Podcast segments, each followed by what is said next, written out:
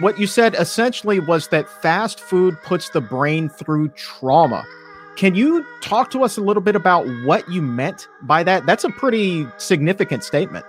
When we consume, or when someone consumes fast food, it contains a lot of items that are essentially not welcome in our body. The cells go into a frenzy. They're not used to having so much salt and sugar and saturated fats. After a while, if our body is exposed to processed foods over and over and over again, the brain kind of gives up.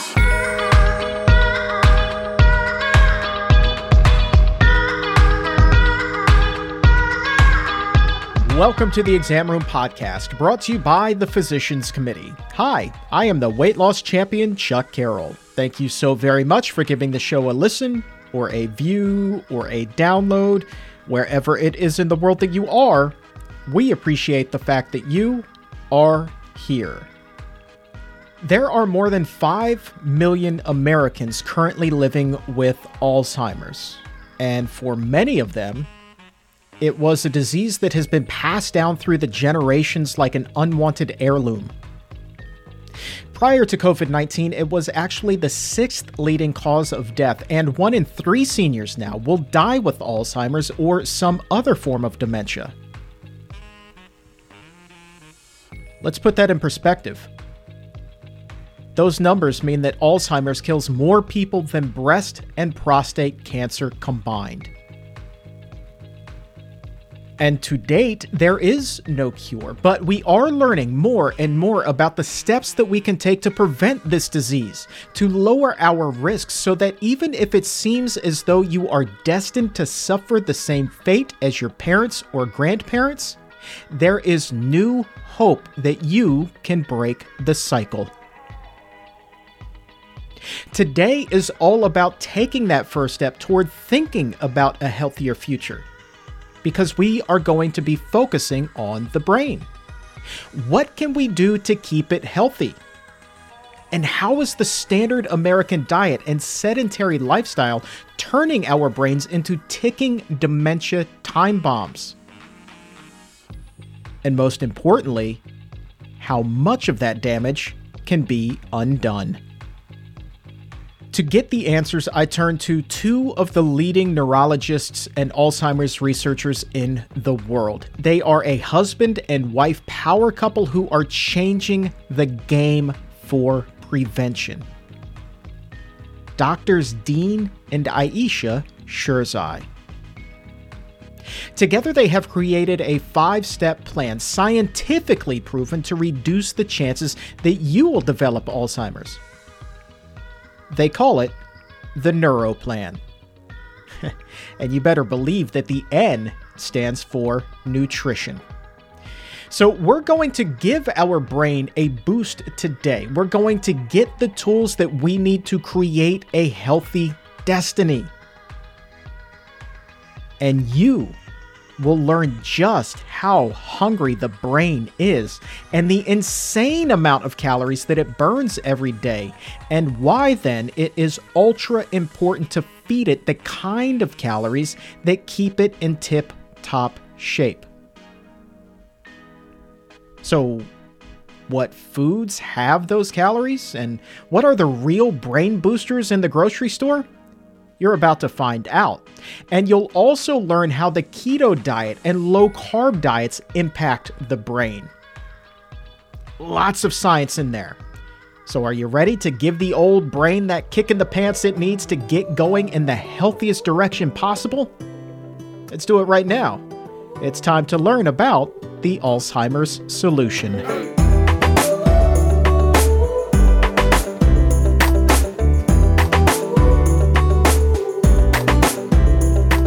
Talking about Alzheimer's and cognitive decline and preventing that here on the Exam Room Podcast today by the Physicians Committee. Hi, I'm the weight loss champion, Chuck Carroll. I'm so excited to be joined by the authors of the brand new book, The 30-Day Alzheimer's Solution. They are a husband and wife powerhouse duo, and they could talk for days about this very topic. With that, we welcome Team Sherzai, Doctors Dean and Ayesha Sherzai, to the Exam Room. Thank you both so very much for being here. It's our pleasure, Chuck. Thank you so much for having us. We're such big fans of your work and what you're putting out into the world. So thank you so much. We've known about you and the work that you've done and then this whole team, PCRM. And it's more than just what you guys do as far as nutrition. It's for the planet. Absolutely. So you're warriors. We consider you a part of our family. And we are incredibly hopeful that we have people like you in the family trying to change the world for the better. You humble me, and I really am, from the bottom of my heart, so thrilled that you're here today. I've been trying to get you guys on the show for a while. We spoke briefly at VegFest in Florida shortly before the pandemic began, and then that threw the whole world into, for a loop, basically. So here we are about a year later, and we're finally able to connect to talk about this just amazing book, which is available for pre-order now. But before we get into the nuts and the bolts of the book, you two have a really interesting story. I mean, a husband and a wife powerhouse duo in this field. So how did you two meet? How did we get here today? Oh, my goodness. Well, I think we should go back many years. About 18 years 18 years now. Yes. We were both, we've traveled a lot throughout our life. Ayesha's traveled to so many countries. She speaks 5 languages. I've traveled to so many countries. I barely speak one.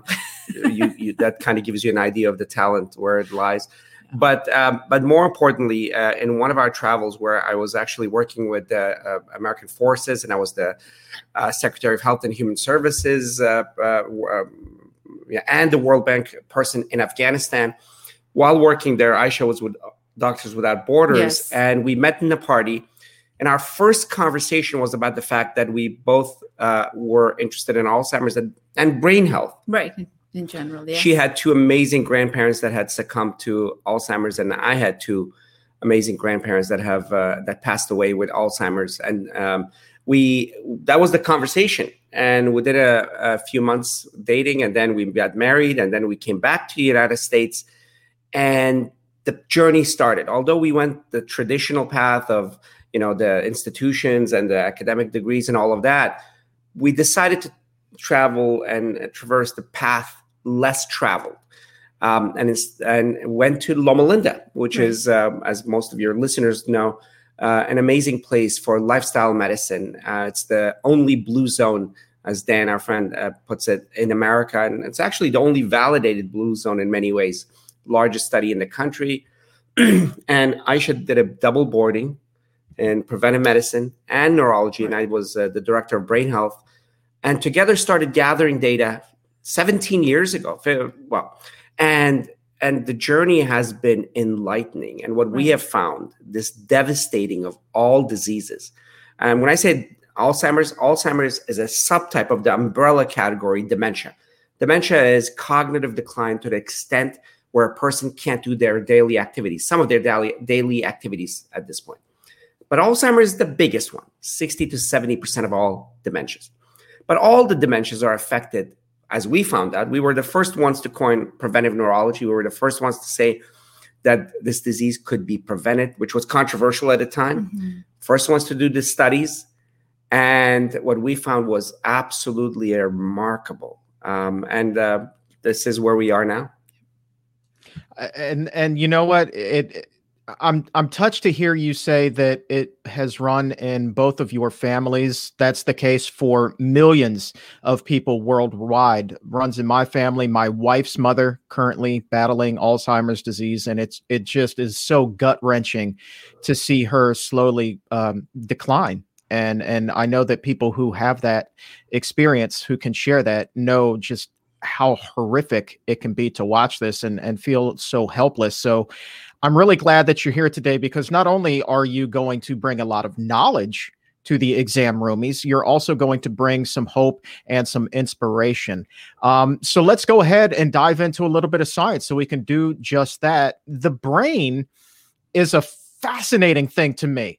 I don't think that a lot of people understand just how much energy the brain requires every day. So of that standard 2,000 calories that we eat every day, how many of those are used up by the brain? The numbers are crazy. I think one of the reasons why we went into this field was, of course, you know, the devastation that we experienced in our loved ones, but also, like you said, is such a fascinating organ. You know, it's a very small organ. It's about, 2 to 3 pounds, and it's about, 2% of the body's weight. But at any moment, it can consume 25% of the body's energy. Just imagine, it's a small little organ, but it takes 1/4 of your body's energy just to function, just to exist. And so that gives you a window into the different types of processes that are going on at any moment in the brain. And so with that much activity and with that much process and chemical processes going on, everything we do, everything we eat, the way we move, the way we think, the different kind of lifestyle choices that we make affects our brain first, and then it affects the rest of the body. Of course, it actually happens simultaneously, but it kind of gives us a window into how important it is for us to make decisions about the things that we do. And our brain is not just a brain. Yes, it is an incredible organ maintaining the body's function, helping us move, but it's us. It's our personality. It's the choices we make. It's the feelings we have. It's the energy level that we put out. It's the motivation and the decisions that we make about each and every little thing around us. So I think one of the most exciting things that we talk about in our community talks, or even to residents and medical students, is that, we all as physicians think of the brain as an organ, but it's just a universe that controls each and everything in the body. Sometimes our cardiologist friends and colleagues don't really like it, but we say, the rest of the body is there to take care of the brain. And it is so. So it's phenomenal. And we're very excited to be in a field that is just burgeoning and expanding. And we're learning so much more about it with MRI studies, functional MRI studies, and now with even looking at different types of neuroimaging and EEG to find out how our environment affects our brain and how the brain in turn affects our functioning and our decision-making. And let's talk about some of those decisions that we've made. As a society, we have decided to move to a point where we have been nowhere close to before at any point in evolution. Very early on in the book, you write essentially that the brain is kind of under constant assault by all of our media, the iPhones, the tablets, the TV. We're kind of zombied right in on these things 24/7. What is our current digital lifestyle doing to our brain? I'm assuming it's doing some damage. So that relationship is a complex one. As you would expect, there's a good side and a bad side. And the brain is there to capture information. Its sole function is capturing information. And to do so because it wants to survive, it wants to thrive, and it wants to reproduce, right? So information gathering is important. As we get further down the conversation, we have this acronym, neuro, and unwind is in the middle. U is in the middle. Stress management, unwind or stress management. Part of that stress management is good stress. Part of it is bad stress. Yes, good stress. The brain wants to be stressed. It wants to be challenged around our purpose. So that information gathering is needed. The more you give it, the better, but in a certain way. So it's not just throwing information at it.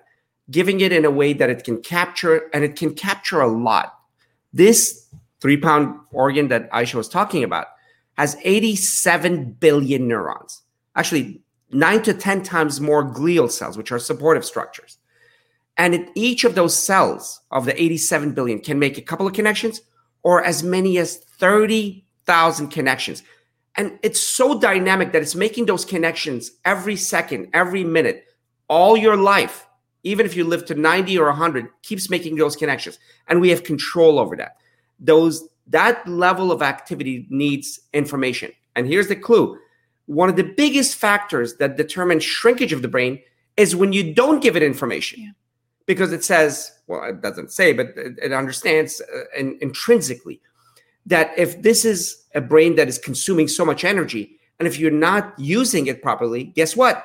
going to pull back those connections, it actually shrinks, and it actually shrinks much faster as we get older.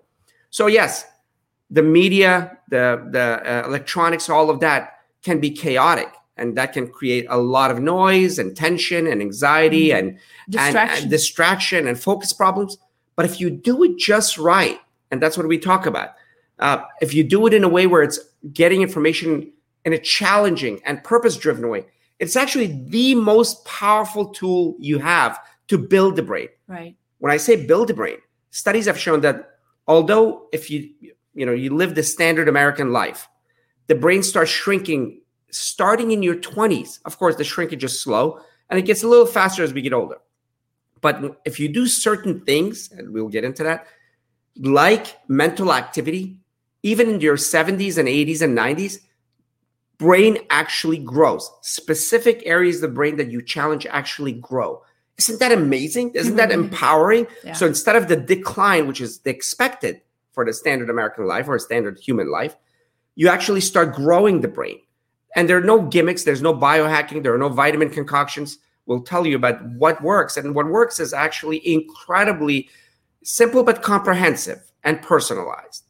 And that's what we've been doing in the communities. It's amazing. Well, yeah, before we get into the food component, which I know that so many of our viewers and our listeners are they're just nutrition nuts, and they're just waiting with bated breath to get into that. But I want to talk about some of those exercises, those things that we can be doing as we grow older to make sure that we try to stave off that brain shrinkage as much as possible. What are some of the top tips that you give to people to make sure that their brain stays big and bad and powerful?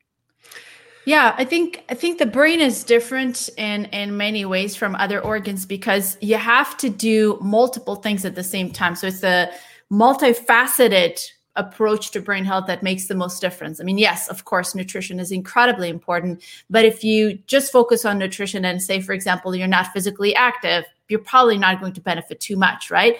And so to highlight the different lifestyle factors that have an impact on brain health. We came up with this really cutesy acronym, NEURO, self-serving because we're neurologists. So nutrition, N is for nutrition, E is for exercise, U is for unwind or stress management, R is for restorative sleep. Deep restorative sleep is incredibly important. And O is for optimizing cognitive activity. So putting nutrition aside, moving around, physically being active or exercising every day grows the brain.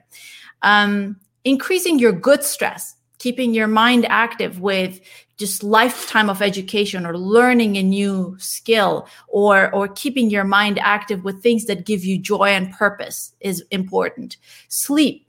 You know, we've always tried to minimize sleep, but it's so important because it's during the deeper stages of sleep that the brain cleanses itself and it encodes memory. So your short-term memory becomes long-term memory during your deep stages of sleep. And people who don't have good sleeping patterns, they are never able to retain any information. And then optimizing cognitive activity. We just talked about screens and electronic gadgets. If they're used in the right way, where you are challenged every day, where you are actually learning something every day, giving your brain information, it actually grows the brain. So doing all of that at the same time and in a very personalized way. So say, for example, it's not just playing, Sudoku or puzzles. It could be anything you like. It could be learning a new language. It could be volunteering. It could be, writing in a journal, your own story. So anything that's personal to you. You and I were talking before this about music that you actually had a gig that where you on we're the radio. About ACDC. You learned about music. Music is amazing. Learning a musical instrument. I don't mean this in a like I'm sad about it. I'm a little sad about it. But so Ayesha's an amazing singer. I'm literally a professional singer. Here's another talent that I don't have. No. So, but I love playing the guitar. So I've played guitar for 30 years and lots of people have heard this. I'm so terrible that I've barely learned a few songs, but it doesn't matter. That act of being involved in a complex activity, and I'll tell you what that complexity means, that I love, others who listen to me don't, but I love, is profoundly important for the brain, because when you're playing a musical instrument, for example, and using electronics. So I have my computer open and there's this app that actually helps me go through the notes, and I'm reading the notes while I'm playing the song and it's giving me feedback. So that's a good use of the electronics, but I'm reading the notes. That's your language centers of the brain. That's usually for 95% of people, it's the left parietal part of the brain. That's being activated massively. You're processing it visually. That's your occipital lobe. You're processing it intellectually, your frontal lobe. You're being creative, right parietal lobe, for all practical purposes. You're actually being dexterous by using the fingers. That's your motor cortex, your sensory cortex, and the cerebellum, which is a coordination. You're emotionally involved, and that's your limbic system. That's the whole brain being challenged and pushed. And when I say push, it's like, if you want to grow your biceps or your chest, you do the muscle that actually grows up.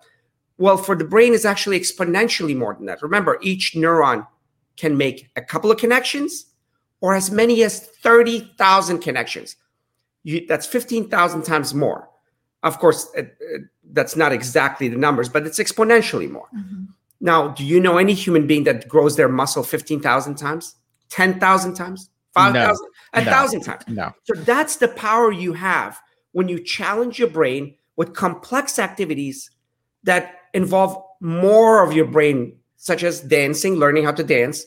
That's another problem I have. Playing the guitar, leading a group, playing cards with friends, especially challenging card games, doing game nights. These are challenging activities that are emotionally fun, involved. It's around your purpose. And involves the entire brain. And we know for a fact from data that people that challenge their brain, there are many really, really interesting studies. One of them is the Nunn study and many others. Actually, that protected them even in lieu of vascular disease, meaning that even if they had vascular disease in the brain, but that connectivity from being challenged mentally protected them against dementia, against stroke, and all of these things. That's incredible hope and power that we have. So when you're talking about challenging card games, I'm assuming you're not necessarily talking about poker, maybe something a little bit more memory driven, like concentration we used to play as a kid, something like that. Even poker, though. Oh, even really? Poker. No. So poker. So we have multiple domains of cognition. You have attention, you have memory, short term and long term. You have executive function, which means how the brain processes. You have visuospatial. You have language. So when you play poker, of course, it's visuospatial a little bit, and it's emotional, but it's definitely executive function. Poker is a game of strategy for the most part. It's, there are many more complex games of a strategy, but it's definitely a game of strategy. And then the social interaction is also human frontal lobe activity. So you see something as simple as poker, of course, if done in a way that's challenging, hopefully if you're winning, because and that actually also affects the brain, but a particular part more than others. And if you play a game of strategy where you have to memorize and then recall, of course, that involves more of memory than other areas. So I tell people it's great to have video games and these kind of games that challenge the brain, but nothing replaces real life activities that are challenging and are around your purpose. I mean, Candy Crush can only take you so long and so much. How many, those can't. But at any age, senior classes. I mean, all my patients. Yeah. We both have patients. Almost, 60% of them. We actually brought this idea, and all of a sudden it was a eureka moment. Said, really? I can do it? Yeah, of course. Yeah. They started taking classes around what they would have wanted to have taken. Yeah. Most of them do art classes, or they go and take a history lesson class. With everything being available online nowadays, it's so easy and it's so much fun. In our own studies, we promote that idea to take classes. Yeah. And quick bit of housekeeping before we get over to the nutritional aspect of things. I want to go back to talk about exercise. A lot of people, they hear that word, they immediately think about, I need to get a gym membership. I need to go run on the treadmill for 45 minutes, 5 days a week. That's my exercise. But in your studies, have you found you can get equal benefit from just going for a walk, lacing up the sneakers and literally just going for a walk? Oh, absolutely. It's the idea of just being physically active and making physical activity a natural part of your day. So, natural movement. There was one study that showed that just a brisk walk can reduce the risk of developing Alzheimer's disease by 43%. Just a brisk walk. And that's just exercise. So they kind of, they took into account diet and stress and sleep and genetics, everything else. Just a brisk walk can do that. There's no medicine that does that. So I agree with you. Making sure that movement is a part and parcel of your life makes a huge difference. And, we're not big fans of gyms. We always say, because we work in the communities a lot, and it's a part of our Healthy Minds Initiative, we say, bring exercise into your environment, make exercise a part of your day. So this desk that we're sitting on, it actually can become a standing desk. We have a small little treadmill right there next to us. We have weights under the table. We have resistance bands on the door right in front of me. So just kind of, by the way, our living room now during the pandemic is our dojang. So, we do martial arts in our living room. So I know that it's, that's a little extreme, but making it a part of your everyday activity and bringing it into your environment is something that people can do, they can keep up with, and that makes a difference rather than, just jumping on on the treadmill for 45 minutes and not really being active for the rest of the day. Even still though, does a person get greater benefit if they do something that is a little bit more cardiovascularly challenging, such as running uphill versus walking downhill? Yeah. So there are three. So every time we talk about the science, we say to the best of our knowledge today. I think it's our favorite. It's the term that's extremely important for scientists to come to grips with. Data changes. We must be open to change. We cannot make dogma out of science. And when it comes to nutrition, when it comes to exercise, to everything else as well. To the best of our knowledge today, at this point, and there are three exercises that seem to be of greatest benefit for the brain. One is aerobic exercise. Definitely, the more aerobic exercise, the better. One recent study showed that even 75 minutes of aerobic exercise where you got tired. And I'll explain what that means. A lot of times they say, take your pulse, subtract your age, and, if it's got to be above 80% of your maximum. No. If you're short of breath during that majority of that exercise, that's good enough. You don't have to do all of that gymnastics. Sometimes the watches now do it for you, but if you don't have it. Yeah. But you got to get tired. So as little as 75 minutes, but the more, the better. There is an upper limit. The upper limit is not a general upper limit. Depends on you, depends on your comorbidities, depends on your state and your, how conditioned you are. But, 75 minutes to 150 minutes or even more is great. Per week. Yes. Per week, yes. Not per day. The aerobic part. The other part that's surprising was that when we looked at weight training, all weight training is great, but especially legs. Yeah.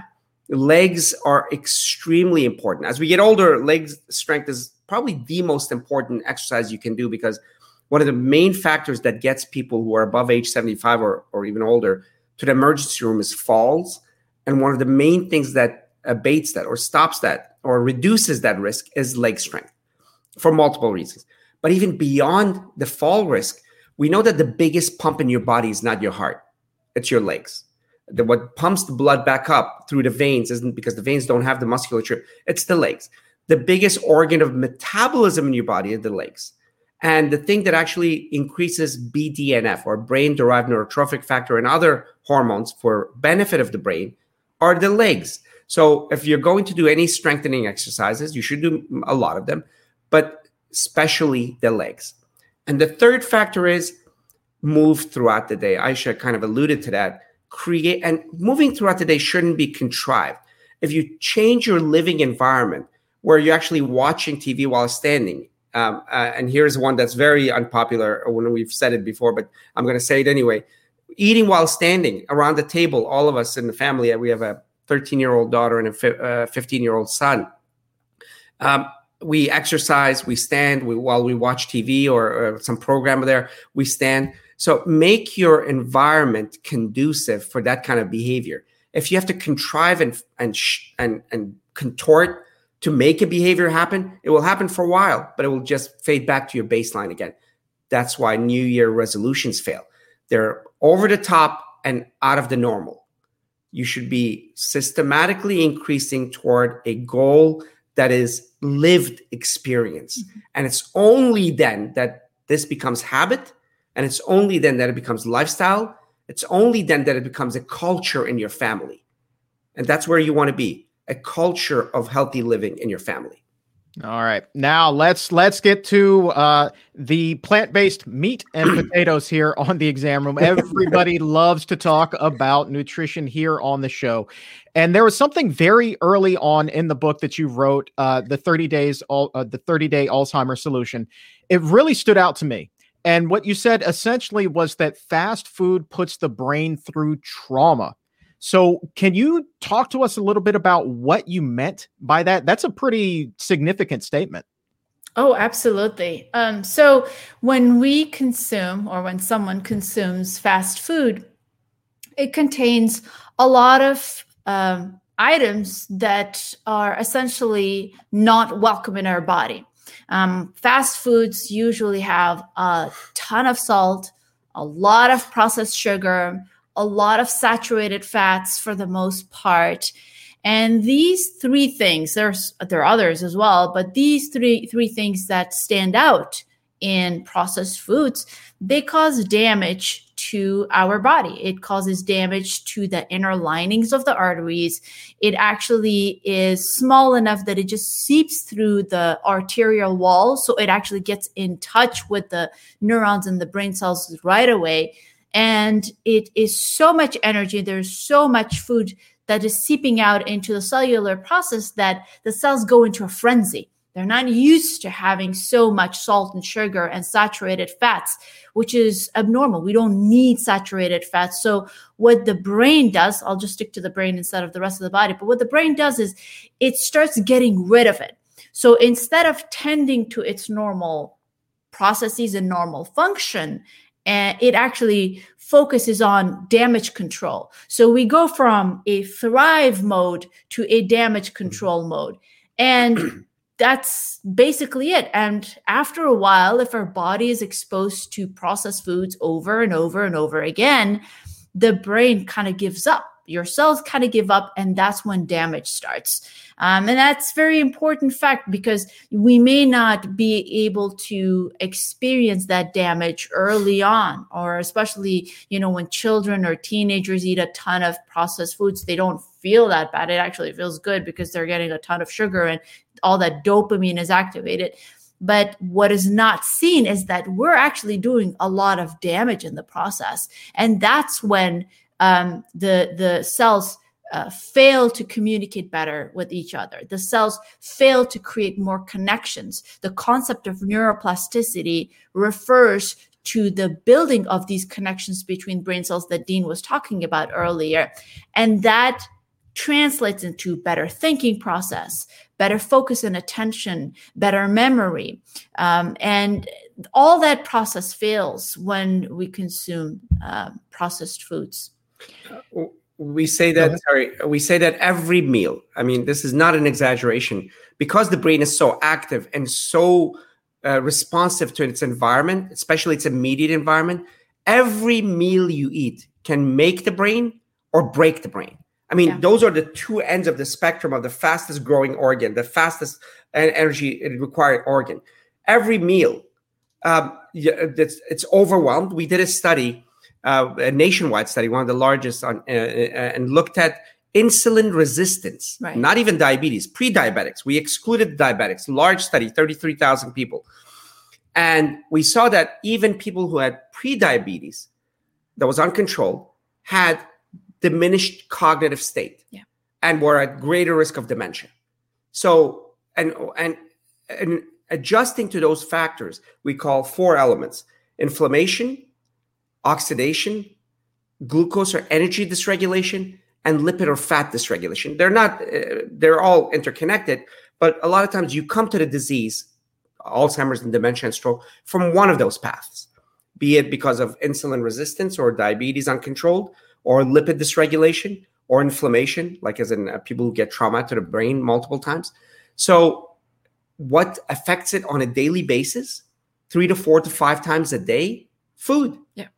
The food that you can give to heal it, or the food that repetitively traumatizes it by increasing the insulin resistance and sugar spikes and the vessels. We have 400 miles of vasculature in the brain. Right. And every time you have fatty food, you know, laden with trans or saturated fats, yeah, you damage those small microscopic vessels, which then kill the neurons downstream. That's how important it is. And you know, Chuck, one of the things that we always come across in conversations with our patients or research participants or anyone in the community is, you know, people who are, say, in their 20s and 30s and 40s, and they say, well, you know, I'm okay. You know, once in a while, it doesn't hurt to eat. The thing is, the diseases that we talk about, Alzheimer's, dementia, and stroke, they don't happen right away. The disease process actually starts a good 10 to 20 years earlier. And if people could just see that it's a spectrum rather than just an event that happens, they would take better care of themselves. They would make better decisions when it comes to food.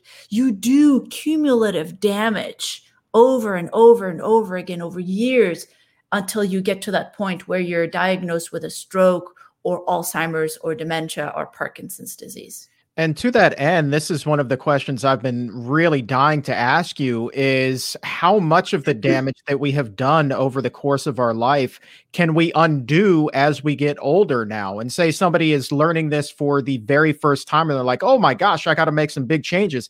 Right. How much of what has already been done can be undone by implementing these healthy changes? Yeah. Oh, tremendous amount. I mean, so the brain we have is redundant. It's way more than the brain we need. These 87 billion neurons, 1 quadrillion connections. Somebody did the math, 1 times 10 to the 50th processing power. That's more powerful than any supercomputer. And we're using it to watch, you know, what I can't even remember one of the shows, you know, the Housewives of Atlanta or something like that. No, nothing against the Housewives of Atlanta, but or LA or Orange County for that matter, where we are. So, this brain has incredible power. So at any age, if you take on the right steps, and here's the thing, we don't believe in the word motivation. So don't pick yourself up by the bootstrap and just change your life. No, there's a systematic behavioral approach to change. And that's what we work on in the communities. And if you do it that way, and you do it comprehensively with nutrition, everything in mind, then at any age, you can completely change the trajectory. Completely. So, and even do better than you would have expected otherwise, because now you're actually using the brain in a much more efficient way than the average human being has used it for millennia. I mean, how many people in history have eaten, I'm going to give it away now, a whole food plant-based diet that's, you know, thoughtful, and comprehensive, not just potatoes, and lots of other vegetables that takes ever. How many people in the world have done that mindfully prior to, like, let's say 1950s? How many people do that and then also have exercised 150 minutes a day and do leg exercises? How many people do those two things and also have restorative sleep? Not just knocked out with pills, but restorative sleep. I say sleep spa. People spend money on spas. Your bedroom should be your ultimate spa. And then how many people do those three things and then do stress management? And then the last one, which is optimizing mental activity, challenging your brain a couple of hours a day, really challenging, not something where it starts challenging at the beginning, then becomes repetitive, really challenging around your joy, your purpose. If you do all of 5 of those, it's almost guaranteed that at any age, you'll significantly improve your brain. And we've done it over and over again over the last 15 years in our populations and our patients in Loma Linda. And is that to say that if somebody has been diagnosed the early stage Alzheimer's here, that they can at least slow the progression? We don't know at this point of a way to reverse that disease to the best of my knowledge, unfortunately. But with this, if somebody unfortunately does have that diagnosis, they can at least slow its progression, correct? Yes, thank you for bringing that up, Chuck. You're absolutely right. One thing that we get a little irked about is people making grand statements saying that Alzheimer's disease is reversible, and it's not. Unfortunately, we don't have evidence that it is reversible. However, if it's in the pre-Alzheimer's states, where the term that we use for the pre-Alzheimer's state is mild cognitive impairment, which is, when people have memory issues, but their activities are not affected. They're still able to drive. They're still able to do their finances. They're still able to take care of their, activities around the house. That's mild cognitive impairment. And there's a very specific way of diagnosing that. We know that you can reverse mild cognitive impairment. We know that diet and exercise and this lifestyle that we've put, we talk about, does reverse mild cognitive impairment. And I think that's quite empowering. When it comes to the mild phases of Alzheimer's disease or dementia, it slows down the progression. You can definitely slow it down to the point of even halting it at times. But when it is in its more advanced stages, unfortunately, there's no way we can reverse the symptoms. And I think it's important to point that out because it's such a huge disrespect to a lot of our patients and wonderful human beings who are suffering from this terrible disease. But, given that we still do have the tools that can slow down the progression, improve quality of life, I think that's pretty empowering. There's this drive to, it's a money-making endeavor. People who have never worked in dementia and all of a sudden coming up with protocols and things of that nature and making bombastic statements. And that's not fair to patients because it's working around their hopes. And there's always this language that, but we're giving them hope. Nope, you're not. Let's be honest. We are very protective of our patients. We want to make sure that the right amount of right information goes out there. That's why it's critical to make sure that people know what can be done. And more importantly, that if we just focus on cognitive decline, in a disease where 6 million individuals in the United States and 35 million people worldwide are actually suffering from Alzheimer's right now.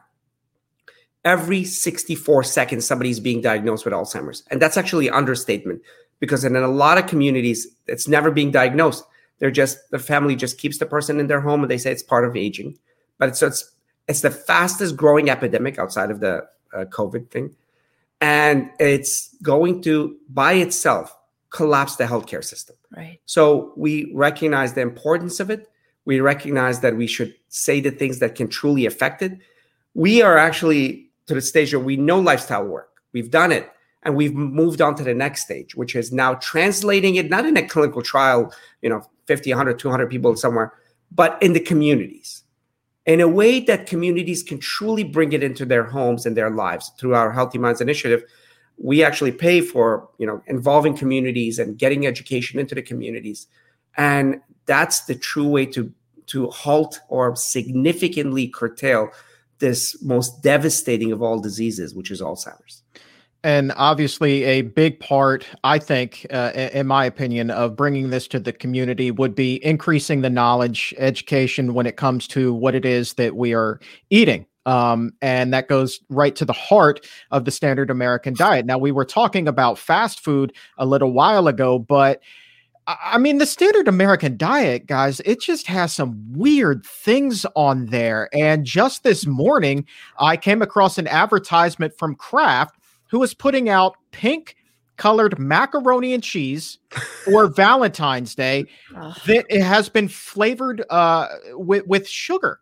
And so I'm thinking we've talked about the risks of macaroni and cheese from the blue box here on the show before, but now you're adding food coloring and sugar on top of that. Mm-hmm. What is your opinion on this? How much damage is going to be done by this blue box that is supposedly fun? So sad. I think it's the next tape is so sad. Probably add some cyanide and then you have it. You just knock people out. It sounds like we're going that way.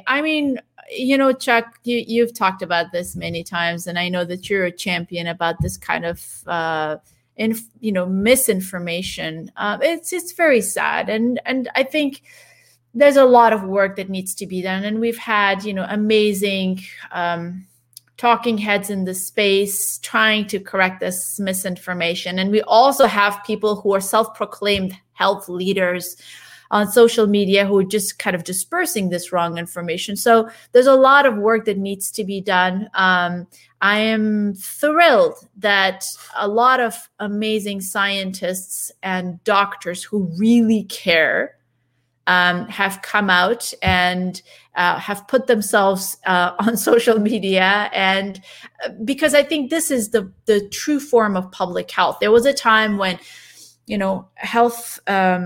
health leaders and doctors would go to different conferences and they'd be talking about the science of the day and about their research, but that never really got out. That never was shared with people. It just kind of stayed in PDFs and in specific protocols in conferences. But people are sharing their information. And I think I'm also happy about individuals who are champions of health, like yourself, like so many other people who are coming out and putting themselves, making these kind of conversations available to kind of tell people, like, listen, this doesn't really make any sense. And you can't wait until something happens to you. So you go to the doctors and you go to the hospitals to seek help. You can prevent this from happening. And that's what we've been doing in our Healthy Minds Initiative. You can't just wait for people to experience disease and change their lifestyle. We have to go out into the community and we have to empower people and tell them, like, you really don't have to do a lot to live a healthy, vibrant life. You can actually change it with simple steps of changing your nutrition. So yes, it is sad, but I'm also I'm happy that this is a great opportunity for all of us to step in and correct all that misinformation. And I want to wrap things up here. You guys have been so generous with your time. I want to leave some people with some specific ideas about food. Like, let's just name drop and get some specifics in there. One of my favorite parts of the book, and I have it in front of me here, is this page. It must have about like 50 or 60 different foods listed on here. The NeuroPlan Nutrition Spectrum. And it ranges from beneficial in the green to neutral foods and then harmful foods. So let's talk about some of the foods that are, first of all, on the extreme side of harmful. What are the foods that you tell your patients specifically? Like, look, if you're going to take anything out of your diet, these are the foods to avoid. Just as a scientist, this spectrum was the most difficult thing for us to do, because we don't believe in absolutes. And whenever you put a spectrum on paper, it becomes an absolute. And on top of that, it assumes in the audience's eye that the data is perfect. So take that spectrum with a grain of salt, but it's a pretty good representation of truth. And the foods can move up and down the spectrum, but that beautiful spectrum is actually a good representation. So having said that, it is important to stay on the green side, literally and figuratively, as you will get the book. Yes. In the book, we have 75. Ayesha is also a culinary artist. When she was in Columbia University doing her fellowship in stroke, she also at nights would take culinary classes and cooking classes, because if all we did was just give statins, which are important, we're not against medication, but we have to move more and more towards a lifestyle when it's necessary. We have to give them good foods that are tasty. And in that spectrum, there are several foods that are standing out. And now we're not minimalist, but again, the greens, the beans, the lentils, the nuts in small amounts. And we've quantified that. And of course, Ayesha has done all the recipes. So the whole foods, the unprocessed plant-based foods are extremely good. The things that you were asking on the harmful side, if we had to like pick things to tell people, like, listen, just try to stay away from this, I would actually pick an entire category, which is processed foods. Because when you say processed foods, you get rid of several things. You get rid of salt. You get rid of added processed sugar. You get rid of saturated fat. You get rid of trans fatty acids. And you get rid of all the preservatives and the chemicals that can keep, hoes and cakes stable on the shelf for months and months. So you get rid of all of that category. So people can get rid of processed foods. I think that's enormous. And that leaves a lot of unprocessed plant-based foods, like Dean was saying, greens, beans, vegetables, fruits, nuts and seeds like flax seeds and chia seeds. And if people eat a wholesome combination of these amazing unprocessed plant-based foods, they get all their vitamins, they get all their nutrients, they get all the carbohydrates, proteins, and good fats for the brain to thrive and not suffer and not go through the pathogenesis and pathologies of diseases like Alzheimer's, stroke, dementia, et cetera. Yeah, I mean, you just mentioned carbs, and I feel like that's a whole other show that we could spend another 45 minutes talking about. Oh, my gosh, we didn't even get to the keto diet. Oh, my gosh. We need to do a show just on ketogenic diet and all the misinformation associated with it. Oh, do you want to? I am so down for that. I am 1,000% down for that. Let's do it, Chuck. We just did two reviews, comprehensive reviews that were just submitted. One was on omega-3 and the developing brain. Right. And it's the most comprehensive paper done in the last 15, 20 years. And then another one on omega-3 and the aging brain. We're right now in the middle of another comprehensive review on fat and the brain. Yeah. So we can now talk about those three big questions that everybody has, which we've done the research on maybe in the next talk. Oh, absolutely. Yeah.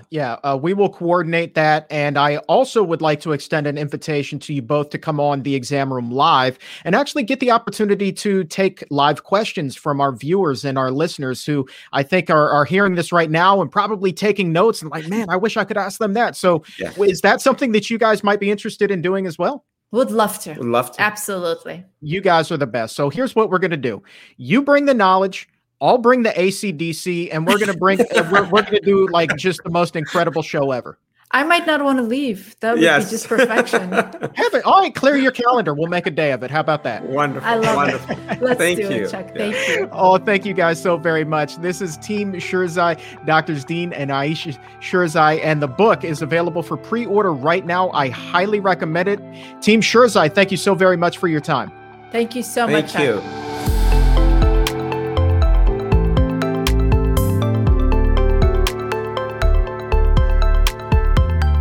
In the episode notes, you will find a link to purchase a copy of the Sherzai's book, The 30-Day Alzheimer's Solution.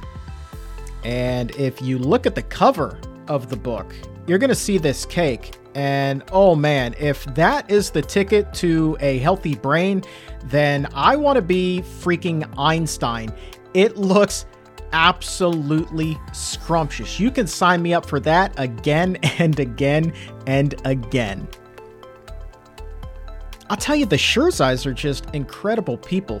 Something else cool about them is that their mission is truly a family affair. If you've ever seen them speak at a VegFest, there's a good chance that their children were also there, speaking about their own experiences and how they're getting a healthy start on life. Those kids have been healthy from the word go and are already helping others along the way. They're not waiting to follow in their parents' footsteps, and that is fantastic. But I will tell you that for so many of us, Alzheimer's is deeply personal. It is heart-wrenching to watch our loved ones deteriorate right in front of our eyes and that helpless feeling that comes with that. And that is why it is so important that we realize that the time to act is now, because there is no cure. And we need to do everything in our power to keep our brain healthy and functioning at a high level. The number of Americans right now living with Alzheimer's is 5 million. But by the year 2050, that number is expected to triple. And according to the Alzheimer's Association, half of all physicians in the U.S. say that the medical profession cannot meet that immense burden. So indeed, it is up to us, and the time to act is now. And if you are ready to act, we have a great section on Alzheimer's up on PCRM.org. Right there on that page, you will find 5 steps that you can take to lower your risk. And at the bottom of that page, you can watch Dr. Neil Barnard's TED Talk about power foods for the brain. We've included a link to that in the episode notes. Also, if you are interested in working with one of our dietitians or doctors at the Barnard Medical Center to lower your risk, not just of Alzheimer's, but so many other preventable chronic diseases that claim millions of lives every year, you can do that right now. Take charge of your health by scheduling an appointment. Pick up the phone, call 202-527-7500, or visit barnardmedical.org. Telemedicine visits are now available for more than 25% of the country. So if you want the opportunity to go over your diet and review your lifestyle and get the help that you need to take your health to the next level, call 202-527-7500 or visit barnardmedical.org for a full list of states where services are available and insurance is accepted. And lastly today, a favor to ask. If you have not already done so, please go ahead and subscribe to The Exam Room by the Physicians Committee on Apple Podcast or Spotify, wherever shows are available. And when you subscribe, please also leave a 5-star rating. And we don't ask that simply to boost our numbers and to brag. We do that because every new subscription and 5-star rating helps to get this information to those who need it the most. And when you hear numbers like the rates of Alzheimer's are expected to triple in the coming decades, there are a lot of people who could use this information. So please go ahead and subscribe and leave that 5-star rating and help make the world a healthier place. And that's going to do it for us today. I want to say thank you one more time to Drs. Dean and Ayesha Sherzai for joining us. And for everyone here at the Physicians Committee, I am the weight loss champion, Chuck Carroll. Thank you so very much for listening. And remember, stay safe, take a stand, and keep it plant-based.